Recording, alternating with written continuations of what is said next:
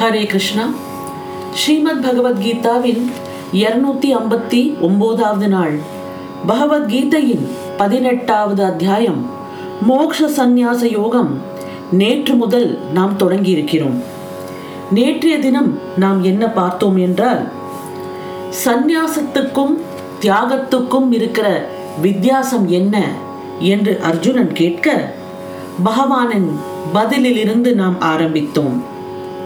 காமிய கர்மங்களை துறப்பதை சந்நியாசம் என்றும் எல்லா கர்மங்களின் பயனை விடுவதை தியாகம் என்றும் பகவான் கூறுவதை நாம் கேட்டோம். இன்றைய தினம் மூன்றாவது ஸ்லோகத்தில் இருந்து பார்ப்போம். தியாஜ்யம் தோஷவதித்யேகே கர்ம பிராகுர்மணீக்ஷிண யஜ்யதான தப கர்ம न त्याजम् इति च अपरे ஏகே மணிக்ஷினக சில அறிஞர் கர்ம எல்லா கர்மங்களும் தோஷவத்து தோஷம் உடையவை தியாஜ்யம் இதி துறப்பதற்கு உரியவை என்று பிராகும் பகர்கிறார்கள் அப்பரேச்ச இன்னும் சிலர் யக்ய தான தபக கர்ம கர்ம யக்யம் தானம் தபம் ஆகிய கர்மங்களை ந தியாஜ்யம் துறக்கப்படலாகாது இதி என்கின்றனர். அதாவது கர்மங்கள் எல்லாம் குற்றம் உடையவைகளாக இருப்பதனால் இதையெல்லாம் துறக்க வேண்டும் என்று சில அறிஞர்கள் பகர்கிறார். வேறு சிலர் வேள்வி தானம் தபசு ஆகிய கர்மங்கள் துறக்கப்படலாகாது என்கின்றனர். இதான் அந்த ஸ்லோகத்துக்கு அர்த்தம். கர்மங்கள் அனைத்திலுமே காரணம் காரியம் என்று இரண்டு பிரிவுகள் உண்டு. காரணம் என்றால் ரீசன் ஒரு இன்டென்ஷன் காரியம்னு சொல்லும்போது அது ஆக்ஷன் அப்போ எந்த ஆக்ஷனுக்கு பின்னாடியும் ஒரு இன்டென்ஷன் என்பது இருக்கும். காரணம் இருக்கும் வரையில் காரியமும் உண்டு. ஒரு உதாரணம் பார்ப்போம். மழை பெய்கிறது அது காரணம். பூமி நனைகிறது புதிதாக கட்டுகிற வீடும் நனைகிறது. இவ்விரண்டுமே காரியங்கள். பூமி நனைதல் என்னும் காரியம் கிருஷிக்கு நல்லது. புதிதாக கட்டுகிற வீடு நனைதல் என்பது கட்டுகிறவனுக்கு கெட்டது. ஆக மழை பெய்தல் எனும் கர்மத்தில் நலம் கேடு ஆகிய இரண்டுமே உண்டு. தீபம் எரிகிறது. அது பகவத்கீதை வாசிக்க உதவுகிறது. அச்செயலை நலம் எனலாம். தீபத்தில் பூச்சிகள் பறந்து வந்து விழுந்து சாகின்றன. அச்செயலோ கொடியது. ஆக தீபம் எறுதலில் நலம் கேடு ஆகிய இரண்டுமே உண்டு. அப்போ எந்த காரியம் என்று நாம் எடுத்துக்கொண்டாலும் ஒருத்தருக்கு அந்த டைமென்ஷன் ஃபேவரபுளாக இருக்கும். இன்னொருத்தருக்கு அந்த டைமென்ஷன் ஃபேவரபுளாக இல்லாமல் இருக்கும். அந்த நடக்கிற காரியம் என்னமோ ஒன்று தான் இப்போ உயிர் வாழ சுவாசிக்கிறோம். உயிர் வாழ்க்கை தேவ ஆராதனைக்கென்று பயன்படுத்தப்படுகிறது. அது ஒரு நல்ல செயல். ஆனால் சுவாசிக்கும் மனிதன் காற்றில் உள்ள எண்ணிருந்த சிற்றுயிர்களை காற்றுடன் உறிஞ்சி ஒழிக்கிறான். இது ஒரு கொடிய செயல். சுவாசிக்கிறதுலேயே ஒரு நல்ல டைமென்ஷன் இருக்கு ஒரு கெட்ட டைமென்ஷனும் இருக்கிறது. இங்கனம் எல்லா செயல்களிலும் நலனும் கேடும் நிறைந்திருக்கிறது. கர்மத்தில் உள்ள கேடுகளை எல்லாம் கருத்தில் வாங்கும் மனிதன் கர்மம் துறப்பதற்குரியதென்று பகர்கின்றனர். இந்த கர்மத்துல எல்லாத்துலயும் கேடே பார்க்கிறவங்க. அவங்க என்ன சொல்றாங்கன்னா இந்த கர்மத்தை நாம் துறந்து விட வேண்டும். ஏன்னா எந்த கர்மம்னு எடுத்துட்டாலும் அதுல ஒரு நல்ல டைமென்ஷன் இருக்கு ஒரு கெட்ட டைமென்ஷன் இருக்குன்னு வரும்போது இந்த கர்மமே வேண்டாம் அப்படின்னு துறக்கிறது ஒரு விதமான கேட்டகரி வேள்வி தானம் தபசு ஆகிய வினைகளில் கேடு இருந்தாலும் அவைகளை விடல் ஆகாது. மக்கள் அவைகளை செய்து கொண்டிருக்க வேண்டும் என்பது சிலரின் கருத்தாகும். ஏனென்றால் வாழ்க்கையிலேயே கேடு இருக்கிறது. அதை முன்னிட்டு வாழ்க்கையை யாரும் அழித்து விடுவதில்லை. இன்னொரு ஒரு ஆர்குமெண்ட் என்னன்னா எந்த காரியம் எடுத்துட்டாலும் அதுல ஒரு கெட்ட டைமென்ஷன் இருக்க தான் செய்யும். வாழ்க்கைன்னு வாழறதுலயே அதுல ஒரு கேடு கலந்து தான் இருக்கும்போது அந்த வாழ்க்கையை நாம் துறப்பதில்லையே வாழ்ந்து கொண்டு தானே இருக்கிறோம். அதனால இப்போ ரோஜா செடி இருக்கு. ரோஜா செடிக்கு முள்ளும் இருக்கிறது. அது முள் செடி என்று எண்ணி அதை நாம் பயிர் பண்ணாமலே போனோம் என்றால் மனமும் அழகும் நிறைந்த மலர் நமக்கு கிடைக்காமல் போகும். ஆகையால் நல்லதை எடுத்துக்கொண்டு கெட்ட டைமென்ஷனை ஒதுக்கிவிட வேண்டும். இப்போ விஷம் கொடியது. உடலினுள் அது சென்றால் அது உயிரை வாங்கிவிடும். பின்பு அதே விஷத்தை ஔஷதமாக மாற்றி அமைத்தால் அதை உடலினுள் நாம் செலுத்தலாம். உயிரையும் அது காப்பாற்ற வல்லது கர்மம் என்பது அத்தகையது. மனிதனை அது பந்தப்படுத்தும் தன்மை உடையதுதான். ஆனால் அதே கர்மத்தை யாகமாகவோ தபசாகவோ தானமாகவோ செய்தால் தோஷம் நீங்க பெற்று நலன் என்பது உண்டாகும். ஆக இத்தகைய சத்கர்மங்களை நீத்தலாகாது என்பது அந்த அறிஞரின் கோட்பாடு. அப்போ ஒரு கேட்டகரி ஆஃப் அறிஞர்கள் சொல்றார் போல கர்மங்களை நம்மளால் விட்டு ஒழிக்க முடியாது. ஆனால் அந்த கர்மத்தையே ஒரு யாகமாகவோ ஒரு தபசாகவோ ஒரு தானமாகவோ செய்யும் போது அந்த கர்மத்தின் கேடு என்பது நீங்க பெறுகிறது.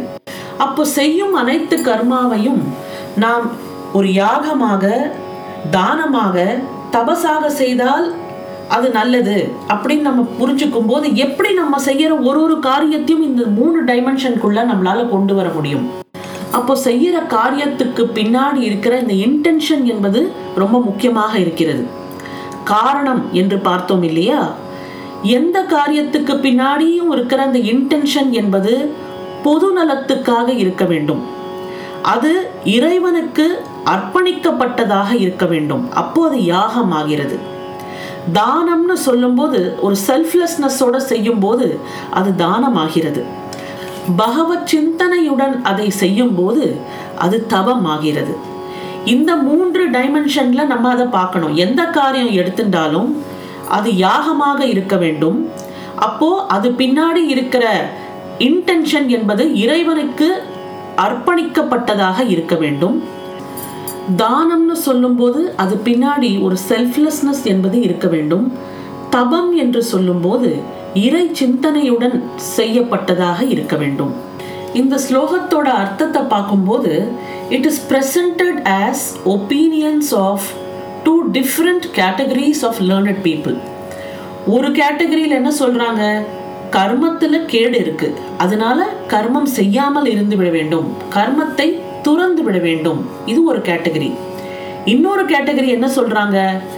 அதே கர்மத்தை தானமாகவோ தபமாகவோ யாகமாகவோ செய்தால் அந்த கர்மத்தில் இருக்கிற அந்த தோஷம் என்பது நீங்க பெறுகிறது என்று சொல்கிறார். அப்படியானால் இவைகளை பற்றி பகவானது கோட்பாடு யாது? பகவான் என்ன சொல்கிறார் என்று கேட்போம் நாலாவது ஸ்லோகம். நிச்சயம் ஸ்ருணுமே தத்ர தியாகே பரசத்தம தியாகः हि पुरुषव्याघ्र त्रिविधः सम्प्रकीर्तितः பரத சத்தம பரத குலத்தில் சிறந்தவனே புருஷ வியாக்ர புருஷருள் புலியே தத்ர அந்த தியாகே தியாக விஷயத்தில் மே என்னுடைய நிச்சயம் சித்தாந்தம் ஸ்ருணு கேள் தியாக தியாகமானது த்ரிவிதக மூவிதமாகவே சம்பிரகீர்த்தித்தக பகரப்படுகிறது. பரதக்குல கோவே புருஷருன் புலியே தியாகத்தை குறித்து நான் கொண்டுள்ள சித்தாந்தத்தை கேள். தியாகமானது மூன்று விதமானது என்று பகரப்படுகிறது என்று பகவான் சொல்கிறார். அதாவது சந்நியாசமும் தியாகமும் ஒன்றே என்பது பகவானுடைய கோட்பாடு. தியாகமே வாழ்க்கைக்கு பற்றுக்கோடு ஆகிறது. எல்லாராலும் சந்நியாசம் வாங்கிட்டு இருக்க முடியாது. தியாகம் என்பது எல்லாருமே செய்யலாம். அதனால இந்த ஸ்லோகத்துல பகவான் ரெண்டுத்தையும் ஈக்குவல்னு சொல்லிட்டார். சந்நியாசமும் தியாகமும் ஒன்றே என்று சொல்கிறார். தியாகமே வாழ்க்கைக்கு பற்றுக்கோடு ஆகிறது. பார்க்கும் இடம் எங்கும் இயற்கை இந்த கோட்பாடை நமக்கு விளக்கிக் கொண்டிருக்கிறது. எப்படி என்று பார்ப்போம். தன்னிடத்தில் உள்ள வெப்பத்தை சூரியன் ஓயாது தியாகம் பண்ணி கொண்டே இருக்கிறது. அதனால் கோளங்களில் உள்ள உயிர்கள் வாழ்ந்திருக்க முடிகிறது. மரத்தை பற்றி பிடித்திருக்கிற காயானது கனிந்ததும் தனக்கு பற்றுக்கூடாய் இருந்த மரத்தை தியாகம் செய்கிறது. அப்படி அது மரத்தை விடுதலில் பண்பும் பயனும் சேர்ந்தே அமைந்திருக்கிறது. தாயுறுத்தி தன் சொரூபமாக கர்ப்பத்தில் சிசுவை வைத்திருக்கிறாள். பத்து மாசம் ஆனதும் அதை அவள் தன் உடலில் இருந்து தியாகம் செய்யாவிட்டால் அவளுக்கும் கெடுதல் அந்த சிசுவுக்கும் கெடுதல். பழுதுபட்ட சரீரத்தை ஜீவன் தியாகம் செய்கிறான். சுகம் பெறுவதற்கு தியாகம் ஒன்றே உபாயமாகிறது மனிதனுக்கு பாடம் புகட்டுதற்கென்றே இருக்கிறது இந்த கர்மம். தனக்கு பயன்படுகிற பள்ளிக்கூடத்தை மாணாக்கள் ஒரு நாள் தியாகம் பண்ணியாக வேண்டும். ஆயுளெல்லாம் அந்த பள்ளிக்கூடத்தில் கட்டுண்டு இருப்பது என்பது அவனுக்கு குறிக்கோளாக இருக்கக்கூடாது. கர்மத்தை மனிதன் முடிவில் துறந்து அதற்கு அதீதத்தில் போக வேண்டும். கர்மத்தை விடுவதற்கு முன்பு கர்ம தத்துவத்தை தெரிந்து கொள்வது அவசியமாகிறது. இந்த கர்ம தத்துவம் என்பதை தான் அடுத்த ஸ்லோகத்தில் சொல்கிறார்.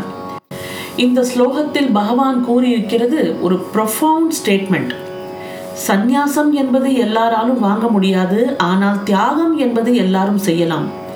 தியாகம் செய்ய வேண்டும் என்றால் எதை தியாகம் செய்ய வேண்டும்? எதை நான் ரொம்ப கெட்டியமாக பிடிச்சிட்டு இருக்கேனோ அதை தியாகம் செய்ய வேண்டும். எது அதாவது நம்ம குடும்பத்து மேலே இருக்கிற ஒரு பற்றாக இருக்கலாம் இல்லை ஒரு நபர் மேலே நமக்கு வச்சிருக்கிற ஒரு பற்றாக இருக்கலாம்.